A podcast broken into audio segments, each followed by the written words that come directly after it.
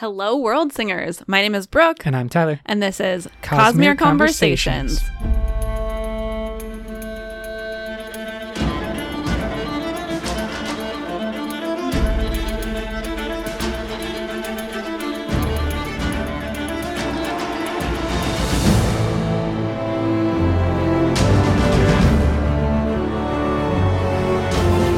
Hello, hello, all you lovely people out there.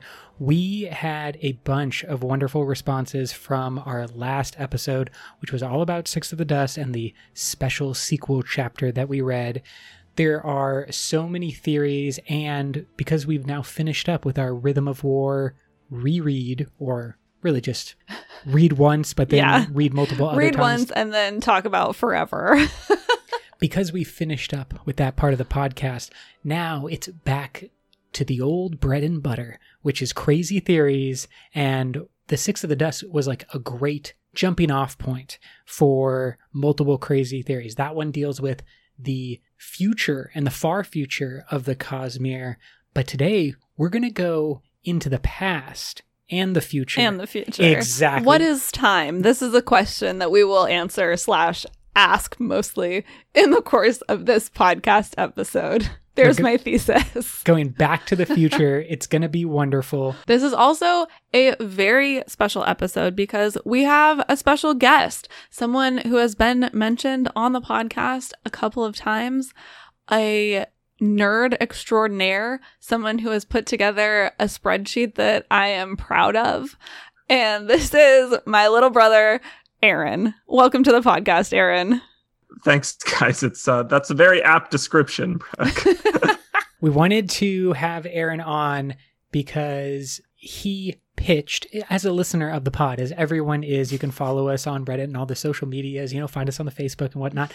But as a longtime listener of the podcast, Aaron saw a weakness in our repertoire where we had mentioned or talked about a very important part of the Cosmere and specifically the Stormlight Archive, but we didn't have a single episode that really looked at and explored in depth the death rattles. Yeah, I've seen multiple people on the internet, especially recently for some reason, throwing out a bunch of theories kind of grounded in the death rattles.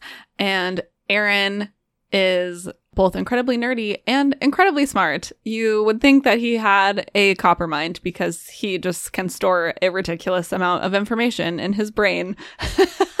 and so he has put together this lovely spreadsheet, kind of breaking down all of the death rattles and speculating on what they might mean for the future of the Cosmere. And so we are going to first invite Aaron to share what he believes is kind of like an in game theory, or at least one in game theory from the evidence that he gathered in all of these death rattles. And then we're going to go through talking about Aaron's theory, as well as some of the other theories that fans have thrown out or that Brandon has softly confirmed that all swirl and are connected to the death rattles. So, Aaron, with that introduction, tell us what you think is kind of a in-game theory for at least Stormlight Archive 5 or are you talking about in-game all the way out to 10? no, so I'm talking about just up to five. I definitely don't have enough information to be in any way like Yeah. confident on speculating that far out. Um, but at least for five, I feel like we have a lot of information and we can really uh, dial in on the themes of the book and the themes of the characters that we're looking at and using some death rattles, some of which Brooke pointed out to me and the pod pointed out to me, which uh, just kind of building off of those. And one of the things that I noticed as being really important to what's going on is that after Rayse makes the deal with Dalinar, he, you know, he storms over to Taravangian, which is like the god version of like coming home and getting angry at your spouse because something bad happened at work. Uh, and and gets super pissed at him because he says he's trapped in a deal he doesn't want to be in. Mhm. And the thing is, the number one, like the only thing that matters to Odium at this point is getting out, is getting away from Roshar and just being free, being able to leave. Because at least it's implied that the power he holds wants out, and that's why it's like destroying him. It's one of several reasons that could be the case, but Mhm. that seems to be one of them. So, because of that, if Odium wins, if he wins the duel and kills Dalinar, he's still trapped on Roshar. He still doesn't get to leave based on the agreement that they've made. And Yeah. if he loses, of course, he doesn't get to leave. So actually winning or losing the duel doesn't matter that much to Odium in the long run. Mhm. What's important for him to do is make Dalinar break the agreement that they've made.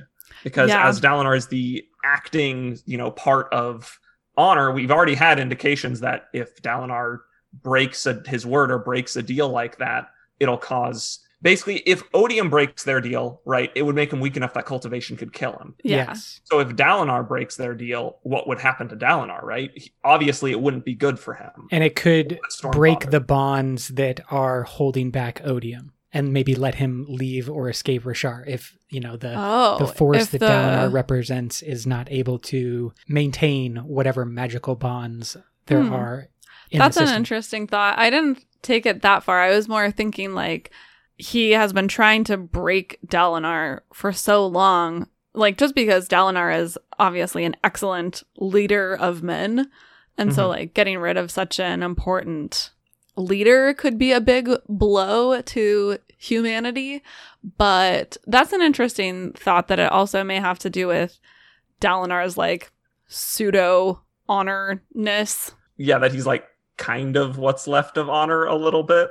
And they kind of imply that when the two of them are talking because Mhm. Odium says, if I break my word, right, it's going to put a hole in me. It's going to hurt me significantly. And if it doesn't hurt Dalinar significantly, I think at the very least, as he's bonded to the Stormfather and to honor, Mhm. kind of, it would cause issues with the Stormfather at the very least, I think. Yeah. Um, Yeah. Okay. Love that. We're going to circle back to that as we go through some of these death rattles. Uh, continue, Absolutely. Aaron. that's sort of just a like a, a foundation point I wanted to bring up, but that doesn't really relate. Like, no death rattle indicates that that might be the case. The big death rattle that everybody sort of that you guys brought up on the pod, and that it seems to be a prevailing theory, is the the child one, right? The Yeah. suck, I hold the Yeah. suckling Yeah. child in my hands and and kill them, and obviously that's ooh, there's a lot that goes into that one. But what people think is going on is that Odium's champion is going to be a, a child of some kind, and Mhm. it's going to have to be a force to, you know, Dalinar yeah, to win the battle, he would have to kill the child. Yeah. Yeah, some kind of innocent. But what stood out to me in like the wording of their agreement is they said that both combatants, both champions, are allowed to meet at the top of Urithiru Mhm. unmolested by either side's forces Mhm. but there's nothing in their agreement that says that the the champions can't attack innocent bystanders that it go- doesn't go the other way around so even Yeah. if you know because it's supposed to be a willing combatant which you guys have brought up before that a child it's hard to argue that they Yeah. can be a willing combatant but even if they're not he could have his champion grab a hostage if Dalinar's nephew is there watching he could or if for whatever reason Kaladin's brother is there for whatever freaking reason. If uh, his mom brings him to a death Yeah. match, I don't know why she'd do that, but My yeah, point is I that- think no, I- I think that's a really good point that I hadn't thought of that there could be bystanders or like other shenanigans at play. Yeah, that that somehow they're going to force Dalinar into a situation where, in order to keep his like honor and like the way that he sees the world, he's not going to be able to let an innocent person die, and that because he refuses to fight after having already been declared as a champion, hmm the battle is to the death. So if Dalinar refuses or backs out, that's going to break the. I, I'm not sure if that's going to break it or if that just results in him forfeiting. Yeah, I feel like it would be a forfeit. Be a forfeit. But It is very interesting, like what could be the result of Dalinar failing in a, we'll call it like a non traditional way. I think that there is at least some speculation that what you mentioned about Rayse coming back and, uh, you know, ye- yelling and shouting about the deal that he doesn't want to be in could actually be the moment that the power of Odium decides officially that, like, Rayse is no more. this vessel sucks. Exactly. and I need a new one. Uh, even though the power was definitely like working kind of that direction, it does seem like that's the big failure point. And so I love the idea that like what Rayse vocalized as a failure is a failure to Odium. Odium, the power, kicks out Rayse, gets the new vessel, and then is still bound by these rules, but now has the vessel of Taravangian to find all of these loopholes. So I definitely think that the most dangerous thing, as Harmony has told us, is when the vessel and the power are perfectly in line with what they want and what they are capable of. And mm-hmm. I do think that this, I don't know what it is, and I don't want to offer more speculation than already exists, but I do think that what you are hinting about a child being taken, a hostage type of situation, uh, or an inability for Dalinar to continue, leading to a forfeit. That's definitely a way of like subverting expectations of a traditional duel, which we know that Brandon loves to do as well. And that is yeah. one one super popular theory, of course, that we have seen everywhere. I've also seen other death rattle theories, uh, specifically pointing to certain death rattles that seem like they are foreshadowing Kaladin's oaths. So I thought that was interesting. Why don't we kind of dive into the text of the death rattles and talk about some of these more specifically? Absolutely. Yeah, you were just talking about Kaladin's mm-hmm. uh, rattles, and those are honestly the Kaladin's death rattles are honestly the uh, some of the easiest ones to parse. Yeah. So I think it might be best to just look at to a certain extent. I was gonna say, okay, so you're like totally on board with the theory that these death rattles are definitely foreshadowing Kaladin's oaths. I, I do subscribe to the theory that I think there is a death rattle for each of Kaladin's oaths, just okay. because there are three that are super on the nose describing what's going on. Okay. Okay. Um, do we each want to take one? Yeah, give them to us. Yeah. Start start us off. Which do you think is really clearly about one of Kaladin's oaths? So let me start with the first one. Okay. Which is above the final void I hang, friends behind, friends before. The feast I must drink clings to their faces, and the words I must speak spark in my mind. The old oaths will be spoken anew. End quote. And that one is just a dead ringer to me for the moment where Kaladin runs across the bridge and leaps across the chasm to fight the Parshendi and save Dalinar. The end um, of Way of the, Kings. Yeah. What is Yeah, in the, the, Way of Kings. What's the feast in so that if one? You, if you remember from that scene, so let, I'm just going to start from the beginning. Oh, I guess the go gemstones. Along. Yeah, exactly. So the final void is obviously the chasm. The friends behind him are his bridge crew. The yeah. friends before him are Dalinar's group. Um, the feast I must drink, cling to their faces, is the the gemstone jewelry that all the Parshendi wear on their faces, uh-huh. and that gives him enough stormlight to to fight against them. And then, of course, he says both of his oaths when he makes that leap. He says the the first one and the second one uh, when he does that. Yeah, okay. I think that's a great yeah. call. There is another one that I have for his fourth oath that we saw in mm, Rhythm of mm-hmm. War. And this one is, quote, in the storm I awaken, falling, spinning, grieving, end quote. Definitely seems like that moment when he is falling off the cliff of Urithiru and swears the fourth ideal. But do we have a death rattle for his third ideal, or is the last one about speculation for the fifth? So I believe there is one for his third ideal, and it has it's on more shaky ground than I think the other two. The other two seem pretty clear to me. Mm-hmm. Uh, even before the fourth book come out, came out, there were people theorizing that in the storm I awaken was for the fourth his him swearing his fourth ideal. But for the third one, I think it is this one, which is quote, "All is withdrawn from me. I stand against the one who saved my life. I protect the one who killed my promises. I raise my hand. The storm responds."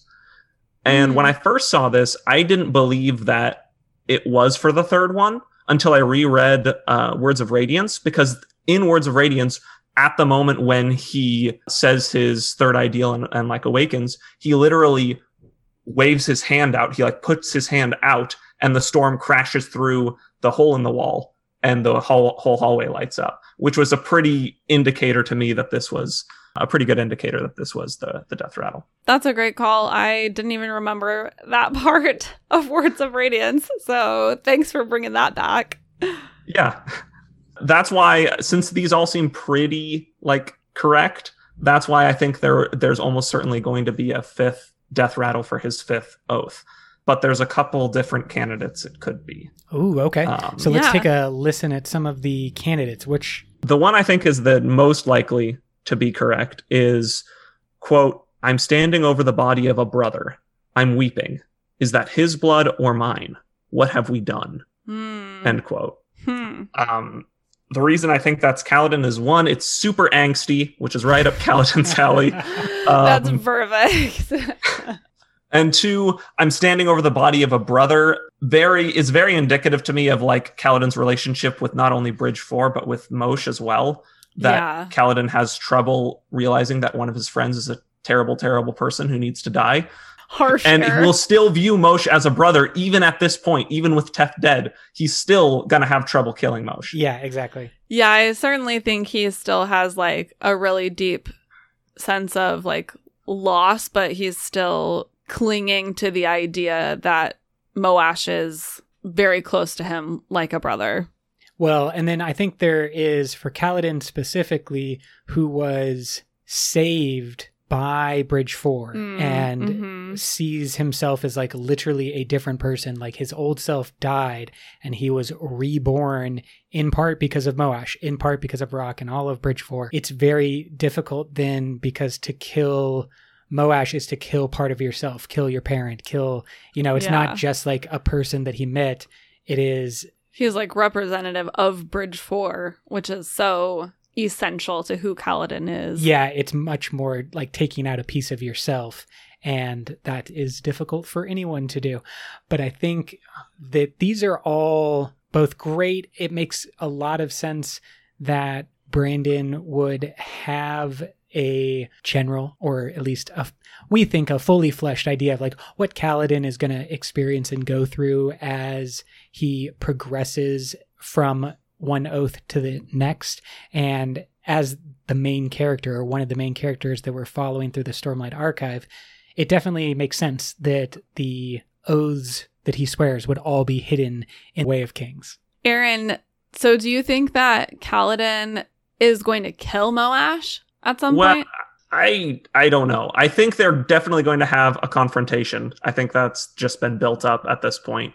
As for if he's going to kill him, it's so unclear, especially going off of this dat- death rattle. I mean, this one could even be from Moash's perspective if we think about it, because Standing over it, Kaladin. it seems to me like someone waking up, right, and like realizing what they've done after they've done it, which could be just you know the fugue of battle, but it could also be that Moash, after he kills Kaladin, like snaps through Mhm. Odium's control and realizes, you know, what have I done? I Yeah. am Um, okay. I will just say that this maybe doesn't make sense for Moash because of the way that Moash ends Rhythm of War. What I can't remember blind? if we talked about that on the regular podcast or just the Patreon podcast. which you can definitely join, become a patron at Patreon, and you can get special bonus episodes. But we talked about the way that Moash ends the book and just this like really strange sequence of events where he is fleeing from the tower as Navani bonds the sibling. And it seems like he he maybe like falls and hits his spine or something and he becomes paralyzed and he's blind and the fused come and like take him to recuperate and then I think it says like all of his feeling comes back. He just doesn't have eyesight anymore. And it just seems like this is going to be a big turning point for Moash to like maybe do some inner reflection, you know, do the work. Well, And- if, if and so I think if book five was going to be Kaladin and Moash just like still fighting, I don't know. I would like to see some growth from Moash. Maybe that's not in the cards, but I'm optimistic. Well, here's an idea. Um, and what I think happens in that scene is it's when he's fleeing and the the tower light, like the wave of tower light, is like chasing him. Yeah, That's when he starts feeling and he starts realizing, like, oh god, I killed Teft and all that kind of Mm, stuff. But yeah, when he gets yeah. when he gets past it, I think it subsides. Like once he gets out of range of it, his like it goes away because he stops panicking. His in that scene, he's like initially panicking because he's like, Odium, you promised that this wouldn't happen and I wouldn't have to feel. Yeah. But once he gets out of range of the tower, I think Odium's control resumes Well, and he. I don't think he gets out of range though. Like he gets the light catches up with him, which is why he falls out of the sky because the tower's defenses have been turned onto the fused again instead of onto the knight's radiant. So as he's flying away, the the gets caught in the defenses, yeah, Yeah. catch Which- up with him, which is why he falls out of the sky and Which is also back. crazy because doesn't he still use Stormlight, but it stopped him from being able to fly? Yeah. Yeah, it's definitely a question mark of like the, Although, is the tower running on Stormlight or is it now running on Warlight? it would have to be tower light, right? Not yeah. Any of the others, at least to power the full tower itself. I feel like all Mhm. the others would just be very inefficient forms of energy, like, you know, putting regular gasoline in a diesel. I'm trying to remember what song they sing at the end. It's they so it is it is Tower Light that like oh, reawakens the tower. I'm pretty sure, but I don't think, regardless of whether it's Tower Light or not, it still shouldn't lock down Stormlight if Kaladin and everybody else is still able to use Stormlight. But Yeah. it works against Moash for some reason. That's a good point. because I guess it it reads It that can he's a feel that he's just subsumed with odium. Well, and then if we think about how Ruin had control over all of the koloss and sometimes other characters as well. Remember, he had that bit of metal that was somewhere in their body, and then that like allowed Ruin in. What if Odium has a similar type of loophole where the Parshendi and some of the creatures on Roshar have the obvious, the gem heart? What if Moash was like imbued with a gem heart or something Oh that then gosh. allows Odium's control to that's like why he's being worked on. I think that's way too far out on Yeah. a limb. I, I, same. Just like jumping right off over the cliff of edge. Urithiru. okay, let's get to some of these other death rattles though. Aaron, were there any other ones that you thought maybe were like oaths? were oaths. Um, there's a couple that could be. There's less of a case for them. There's one that I think is possible, but I honestly don't really know what to do with this one. And I think you're gonna you're gonna big disagree with me on this one. okay. Uh, this is the quote: "He must pick it up, the fallen title, the tower, the crown, and the spear." Initially, I got super excited when I saw this one, and I Mhm. remember I texted you and I was like, "Think of all the things this could mean," and you were like, "This just applies to when Kaladin saves Dalinar at the tower. It all checks out." And I, you've even talked about that on the podcast before, and I was like, "Oh, I guess that makes sense." But why I've kind of backed off that like definition for this death rattle is because Kaladin has had one death rattle per oath for each of his oaths. I think that's well, uh, except for the make first pretty- two, right? The first two Yes, are his first two I guess are combined. So I guess if you say that this should apply to his first oath and the other one should apply to his second oath, There you could make that argument. Yeah. But it seems odd to me that Brandon would use two of his death rattles just to to do the same thing twice, I guess Yeah. maybe it's in this, the first book, so maybe he was just focusing harder on the first book. But I think this could have implications going forward. I still think that this could apply to the whole son of Tanavast argument in some Hmm. way. What I think is interesting and can't be a coincidence about this death rattle is the fact that the Kholin family stylizes their like family glyphs into the tower and the crown. True. You know?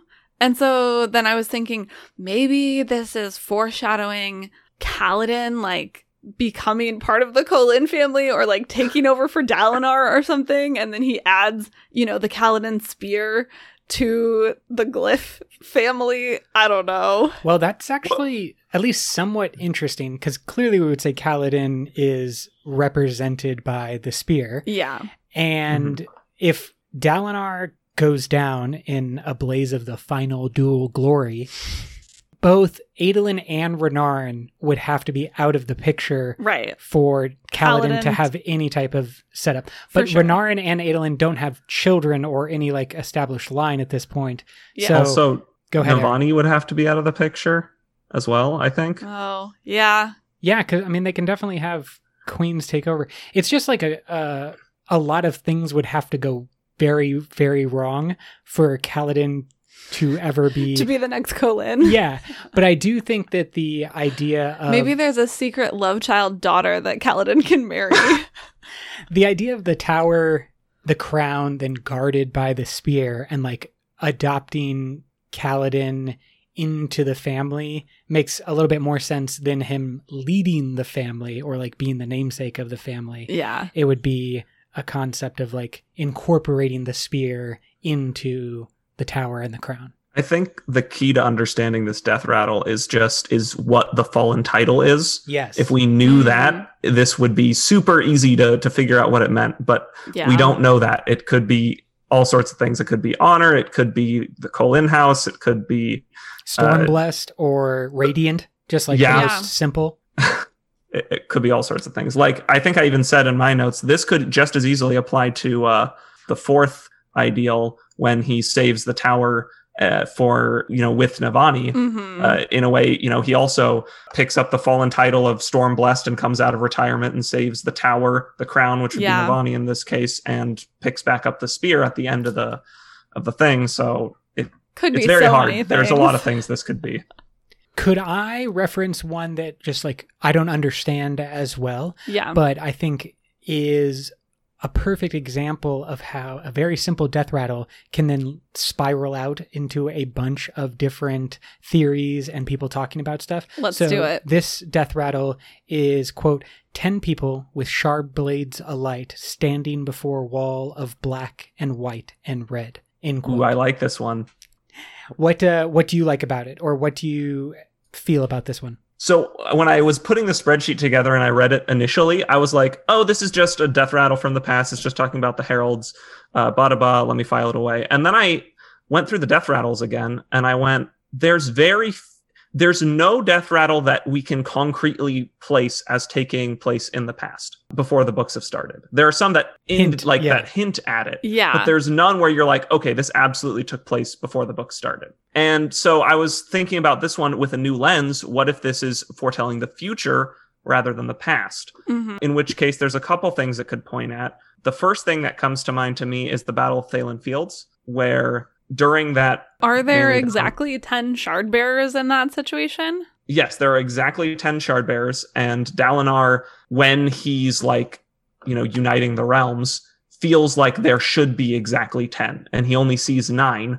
And he's like, Where's the other one? And the Stormfather's like, Don't worry about it, dude. We have bigger problems. But we, of course, know the other one is Venli. But that could be a situation where 10 people with shard blades alight stood against an army of Parshendi.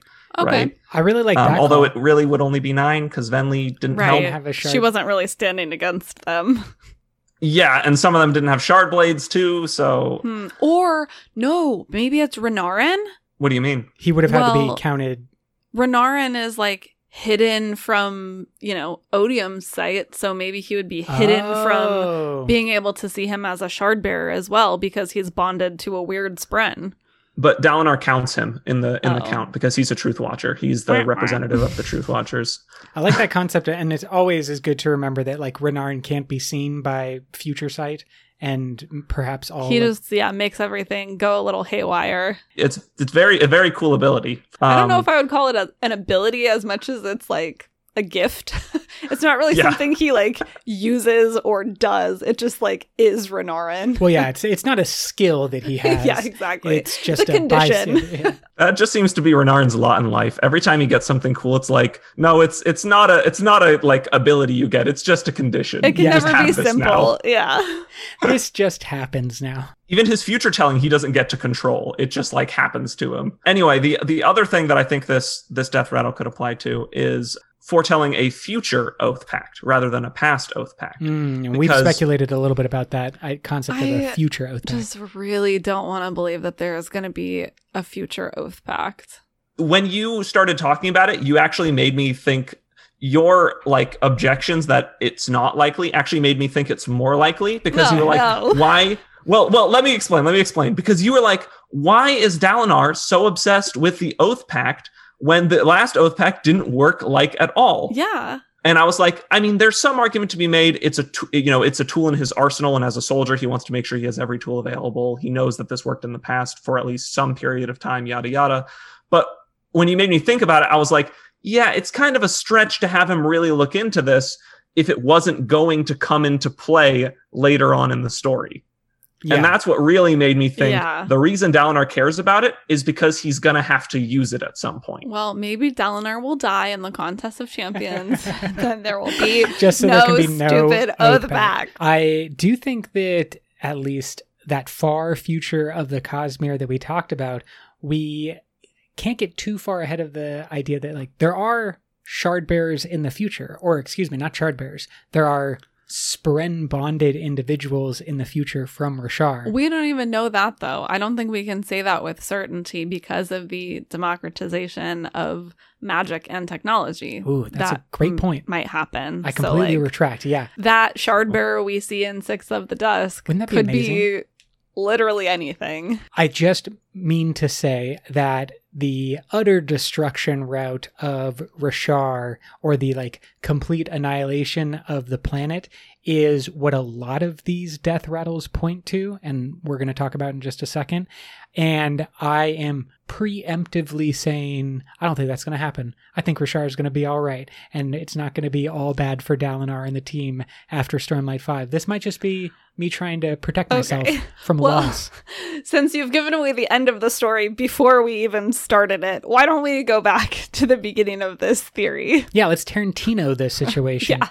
Perfect. There was your flashback at the beginning. Because The be- so many of these death rattles are looking at the almost like apocalyptic future or possible future for Roshar. And so I want to start with this one quote I have seen the end. I have heard it named the night of sorrows, the true desolation, the ever storm, End quote.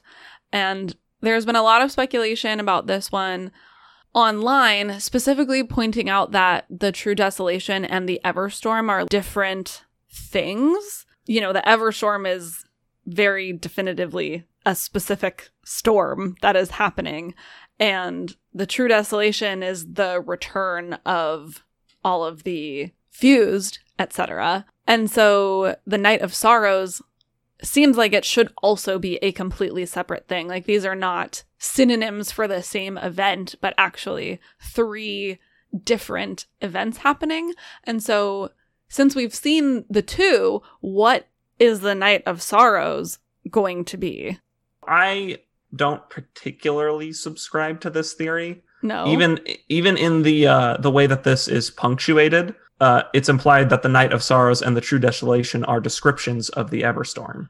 They're diff- like they're different names for it. But if we ignore that, because that's really shaky, and I'd be the first to admit that, the Everstorm is the reason that the this is a true desolation, as in this is a desolation that you cannot escape from. Because Odium says, even if I'm bound and I'm sent away, yeah, they can still come back because the Everstorm's permanent now. You can't get rid of it. So I, I see the Everstorm as being the true desolation, which makes it hard to argue that there's a separate definition for the Night of Sorrows. And it's not something that seems to have been brought up much at all going Sense. forward. yeah. It's Yeah. just that a desolation is a period of time, right? Like it's That's multiple Not years, sometimes event. multiple centuries. It's a period of time, not a single night. So, True. you know, I don't think you can say that they're the same thing.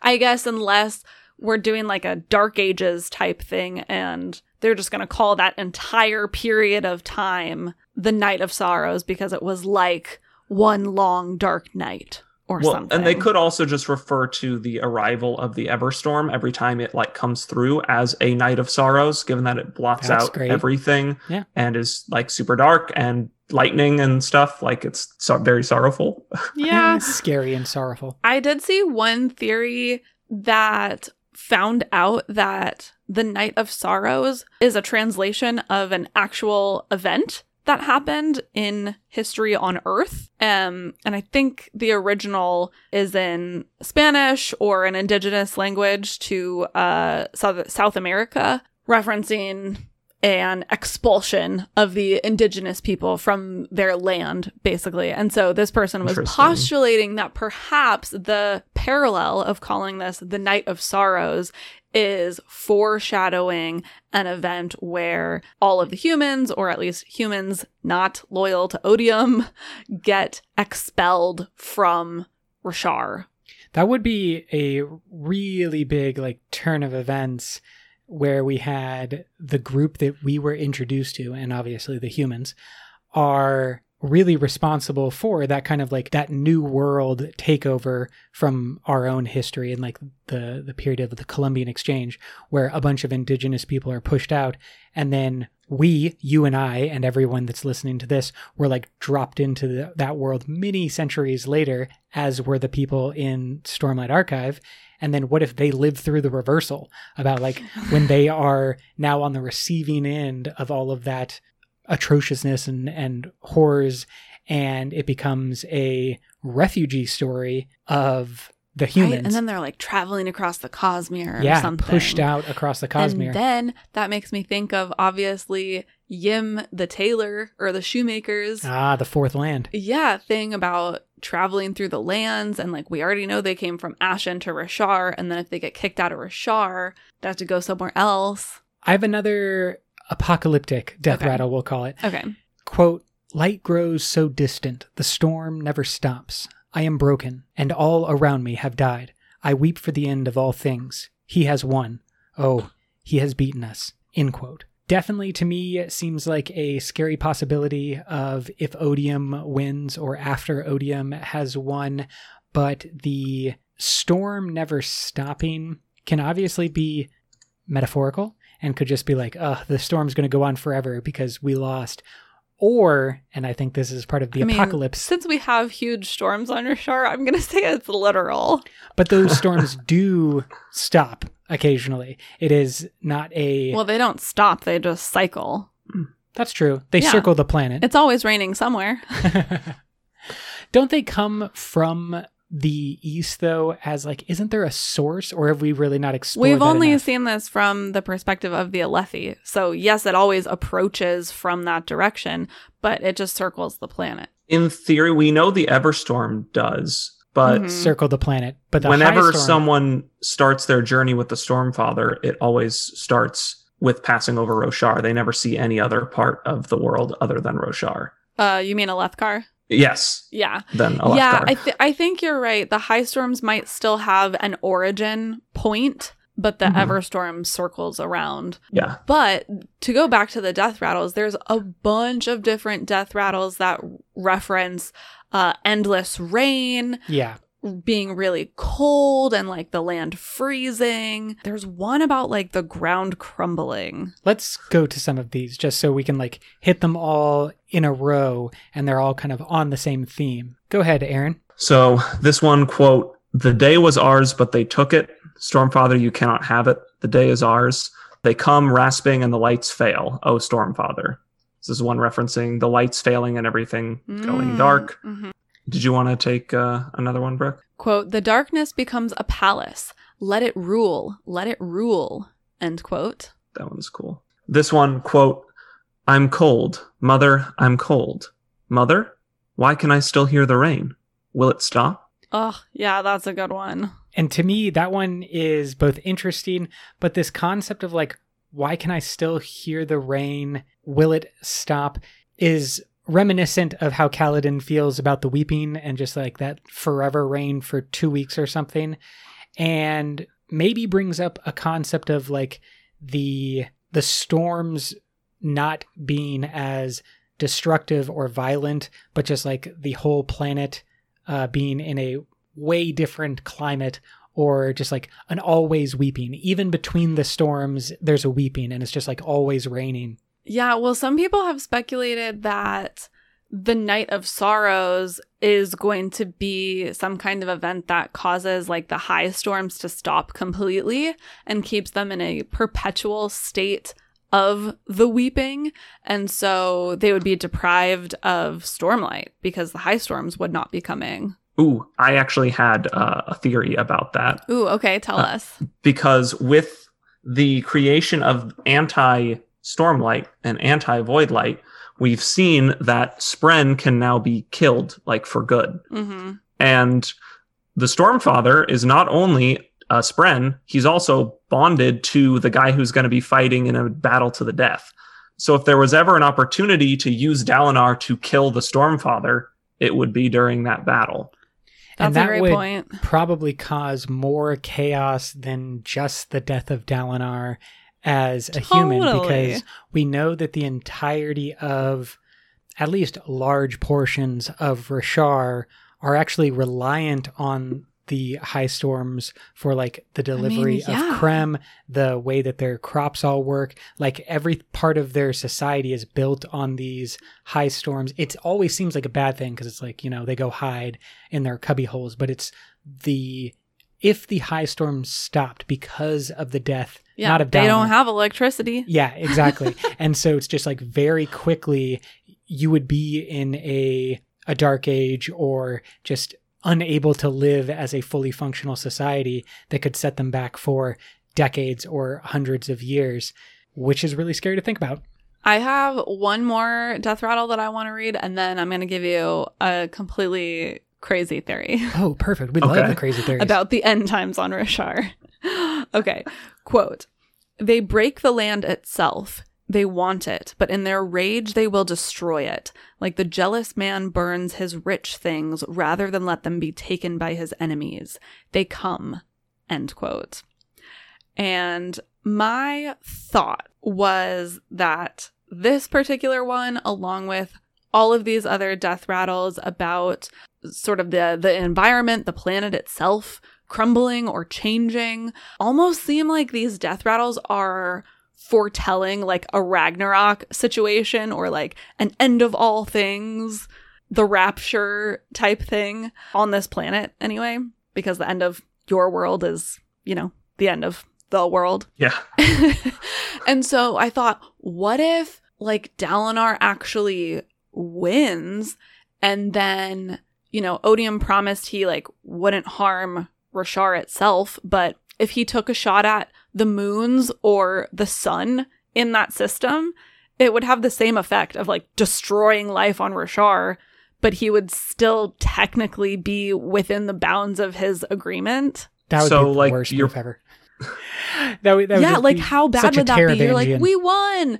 And then Odium's just like, well, I just got rid of all of your moons and like reduced your sun by half or something. You would immediately be in an ice age. Yeah, like the all of your model. weather weather patterns would be effed up. So maybe that's why it's raining all the time. So That's my crazy theory. Dalinar, Dalinar wins, but Odium throws a hissy fit and blows up the galaxy Yes. because he's like, Cosmic hissy fit.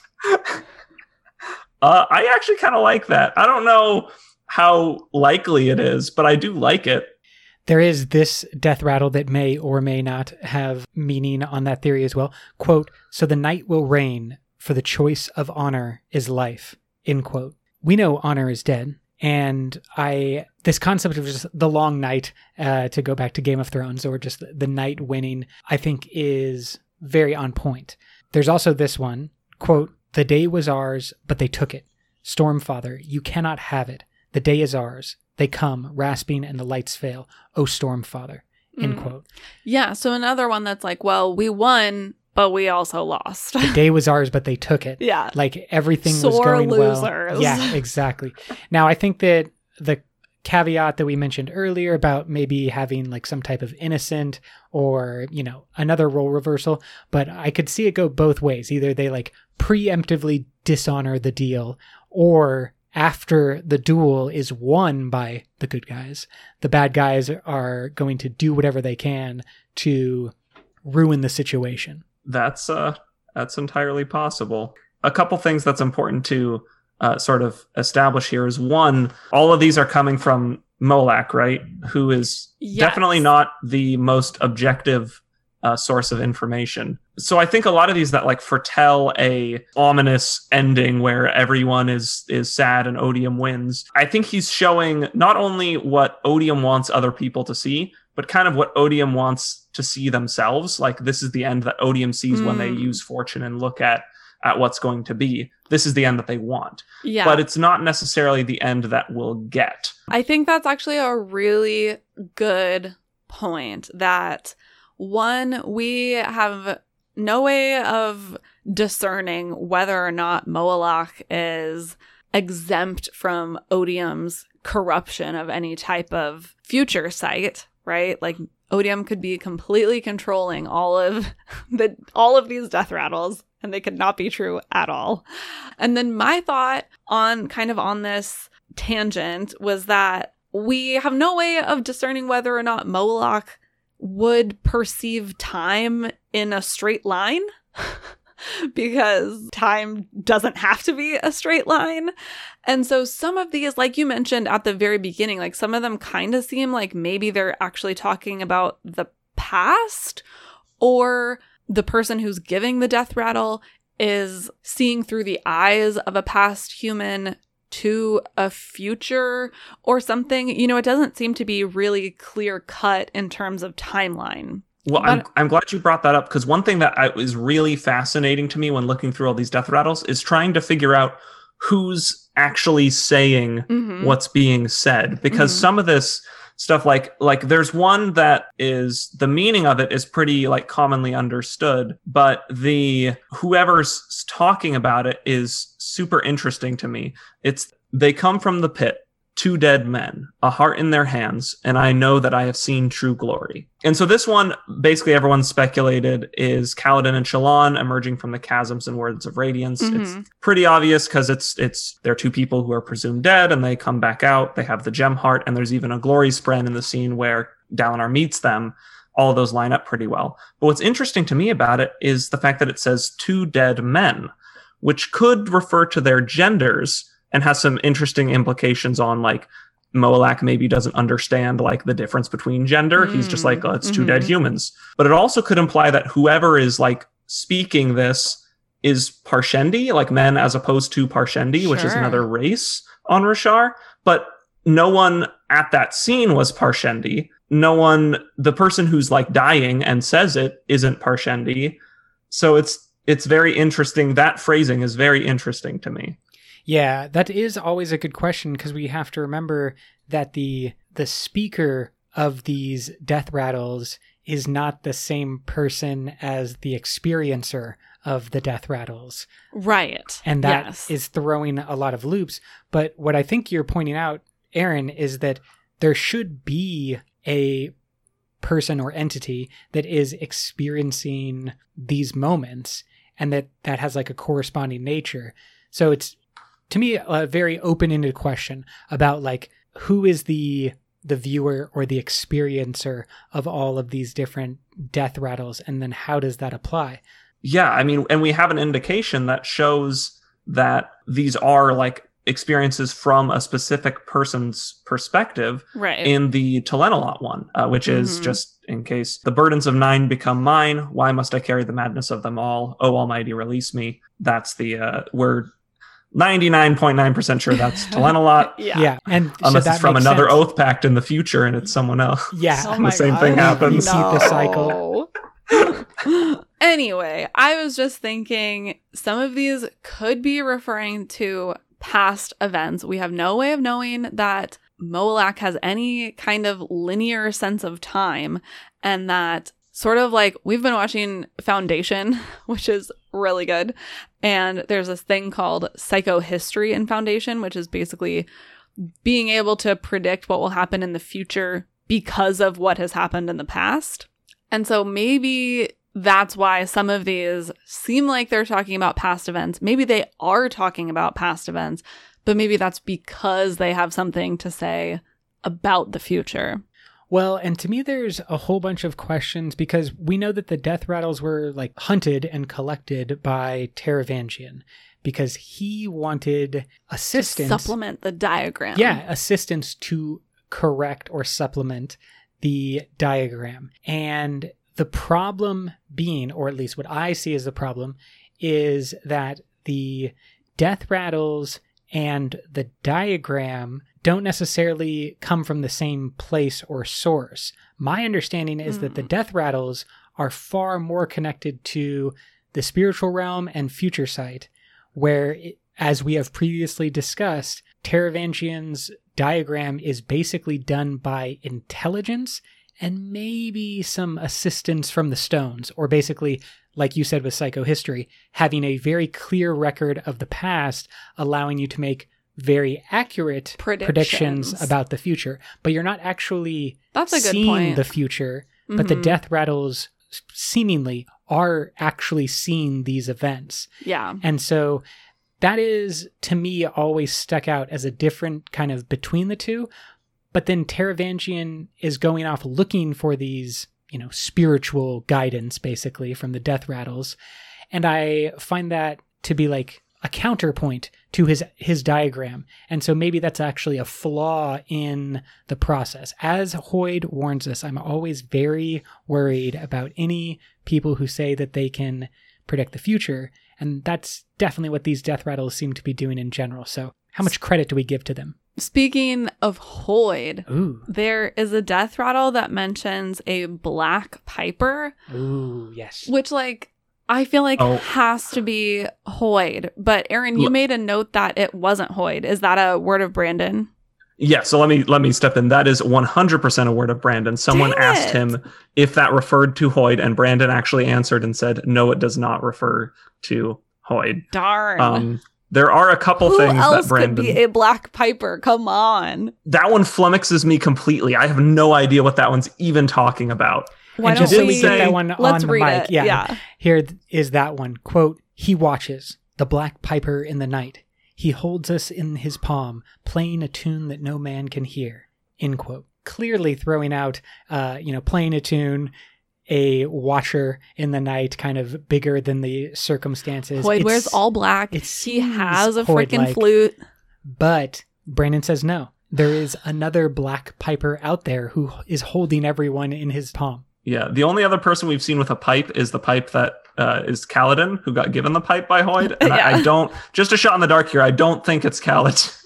Probably not. a couple other things that Brandon has said about death rattles is one somebody asked him if all the death rattles would be seen throughout the story but as we know the story's actually changed significantly even since he wrote the first thing and which is why i think that the death rattles we see in later novels have more weight to them than Mhm. the death rattles that we see in in book one so Mhm. for instance the choice of honor is life one that we read earlier that one is actually from book two i believe so that is interesting to me because it's likely he had more of the story plotted out by the time he got to the second book than the first one so brandon can be more accurate with his future predictions Yeah. uh, but he he did say that not every death rattle is going to be seen and the ones that aren't seen will be assumed to have happened off screen so it's Right. possible this black piper one will just never be referenced again and it'll just go off into the ether Go off into the sunset. Yeah, because there is another one that I at least found interesting because it was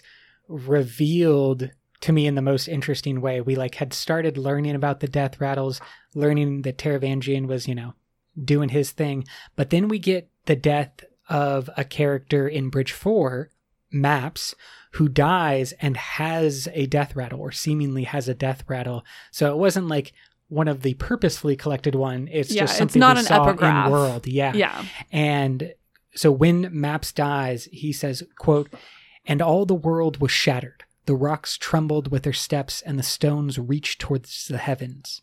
We die, we die, end quote. See Ragnarok. Definitely throwing out the apocalyptic vibes. I also think that the question of is this an event that happened in the past? Is it one that is going to happen in the future? Or, like Aaron was just mentioning, is it something that's happened off screen or will happen off screen? Aaron, hit us with another one. Okay, so let's look at this one. Quote, the love of men is a frigid thing, a mountain stream only three steps from the ice. We are his. O Stormfather, we are his. It is but a thousand days, and the Everstorm comes. So there's a couple things that are really cool about this yeah, one to this me. is a really good one. One, three steps from the ice. He's referencing, well, a mountain stream and ice, which is, you don't actually see a lot of ice in Roshar because Roshar is actually, I guess it's in the southern hemisphere. So the further south you, or the further north you get, the colder it gets, which is why the Frostlands are in the north, I think. I could be wrong. Yeah, I think that that's right. when you try and think of like what c- characters from which land are even gonna like be familiar with ice or understand how that works in the context of their environment, it would be like Thaylen, South Shin, Mhm. and the Horn Eaters. Like that would be it. If Yeah. you try and think about it. Yeah, who's my talking thought is in that this. it's the horn eaters because they're talking about like mountains and ice and it just But- seemed like horn eater to me.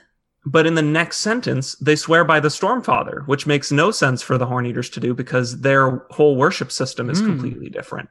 That's true. And then the other thing that is really special about this one to me is it has it specifically states a time. This is the only death rattle that we can actually place in a timeline, which is crazy. and the timeline's incorrect. What do you mean? Given what we know about the Rosharan calendar, because we know the Rosharan calendar and like can completely plot out everything, which is why there is an amazing interactive map of Roshar online that some awesome fans have made, where you can pick any day in time on the Rosharan calendar and they have plotted any events that either happen or have been referenced. So we know the Rosharan calendar and we know when this death rattle was given. And the death rattle was actually given 1,229 days before the Everstorm came, not 1,000 days. So the thought is that the speaker of the death rattle is channeling someone who predicted the Everstorm exactly 229 days before the death rattle was given, and that person is Renarin. After the death rattle was given, 229 days. If, if it was Yeah. a thousand Oh, and two hundred twenty-nine oh, yeah, days, sorry. yeah. Wow. But that okay, so that is super interesting. You're saying the death rattle was for ease 1200 days before the Everstorm, but it is quoting something from a thousand days. Yes. And that person who is capable of foreseeing the Everstorm could have been Renarin. So it's like a death rattle through the eyes of Renarin, Yes. who is seeing the future because Yes. he's a truth watcher. Wow. That is Wow. quite a few little loops that Brandon worked in. Yeah, and I think that's like just a great example of how complex and like time weird these death rattles can be, which is what I was like trying to explain earlier, but probably did a really bad job of. But like Jeremy Bearimy. Yeah, Is exactly. basically all you It's need to know. loopy-loopies. That's crazy because to me, I kind of thought more along the lines of a thousand days is when things get a little loopy from prediction land. Like it's too far out in the future to Mm, predict. mhm. And so, like, it gets, uh, you know, it got delayed by 200 days for some reason in that span. Just too many different things happen. But I like this concept that it is seen through the eyes of someone who is then seeing the future yeah, from a well, thousand days out. And I think also just the th- concept that these death rattles are maybe not seeing that far into the future.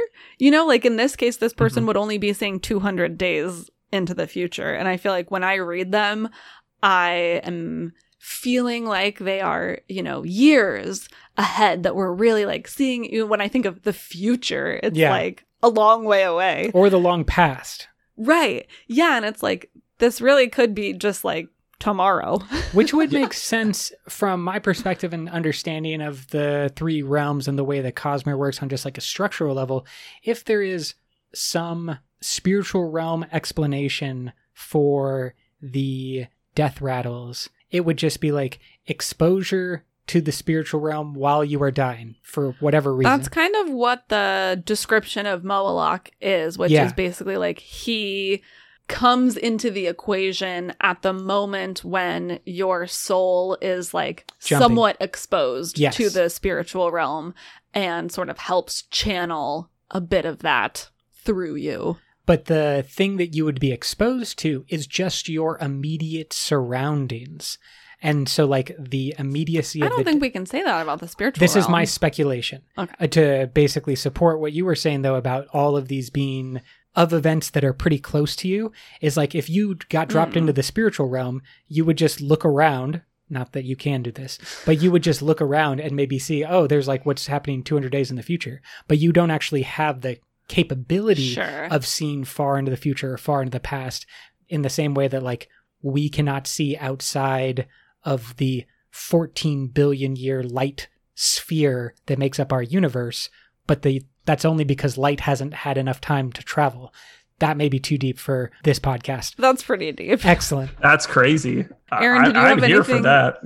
Anything else to say about the timeline and stuff on that one?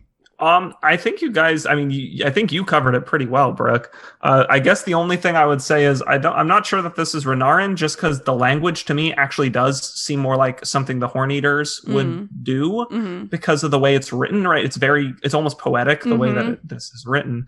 But then they talk about the Stormfather. Maybe it's translated from Horn Eater talk, so they have a word for the Stormfather. That's just a different word. But since everything's translated, whoever's speaking this is probably speaking it in Alethi, and then it's translated again to English. It's Right. just things get kind of crazy at that point. There was one one last one that I wanted to talk about, Okay. um, which I don't actually want to talk about the content of the death rattle, but I want to talk about who said it. okay. And it is the, a lot of people probably remember this one. It stuck out to me when I read it. Quote, I wish to sleep. I know now why you do what you do, and I hate you for it. I will not speak of the truths I see. This was collected by the Silent Gatherers from a Shin sailor left behind by his crew, reportedly for bringing them ill luck. What's crazy to this for me is one, this is one of the few that actually specifies the ethnicity of the speaker.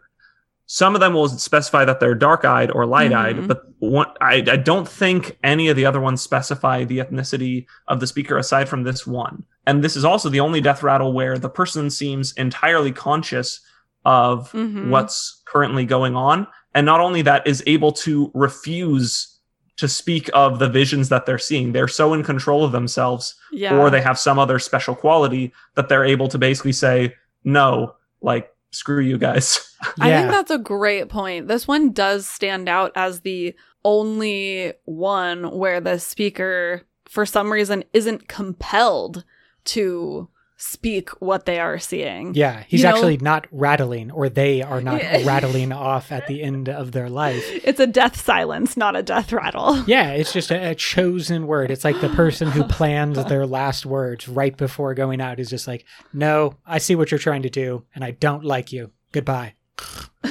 and that's the end. I find it super interesting that maybe the Shin have an awareness of either Moelach and the, the forces that are doing this, but maybe even like why these death rattles exist or what is trying to be used.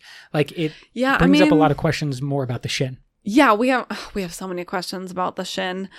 They do seem to have maybe a deeper understanding of the powers at work on Roshar because we know they their religion is stone shamanism and so they seem to know the somewhat sentience slash like memory slash maybe future abilities of the stones and so it seems like they would also be kind of familiar with the unmade. We know that they're familiar with all of the surge binding skills from practicing with the honor blades. So I think it's a good hint that the Shin have a lot of knowledge and skills that enable them to do things like resist the death rattles. That's a really interesting tie in to their stone shamanism and then the knowledge that we have talked and I've mentioned previously about how the stones contain that knowledge.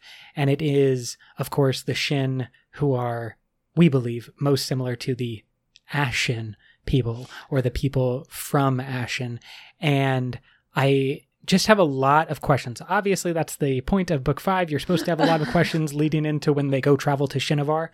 But I think this is one of the best call outs about a person who refuses to speak the truths that they see and going against this other model that we've seen of death rattles. Aaron, are you good? yeah i mean there's there's more i could talk about this for like three hours but mm-hmm. I think that just about does it. I mean, th- there are more death rattles. We dove deep. Yeah, there are We lots talked of about crazy Time and space and the extent of the universe and how it has no edge. all types of weird things.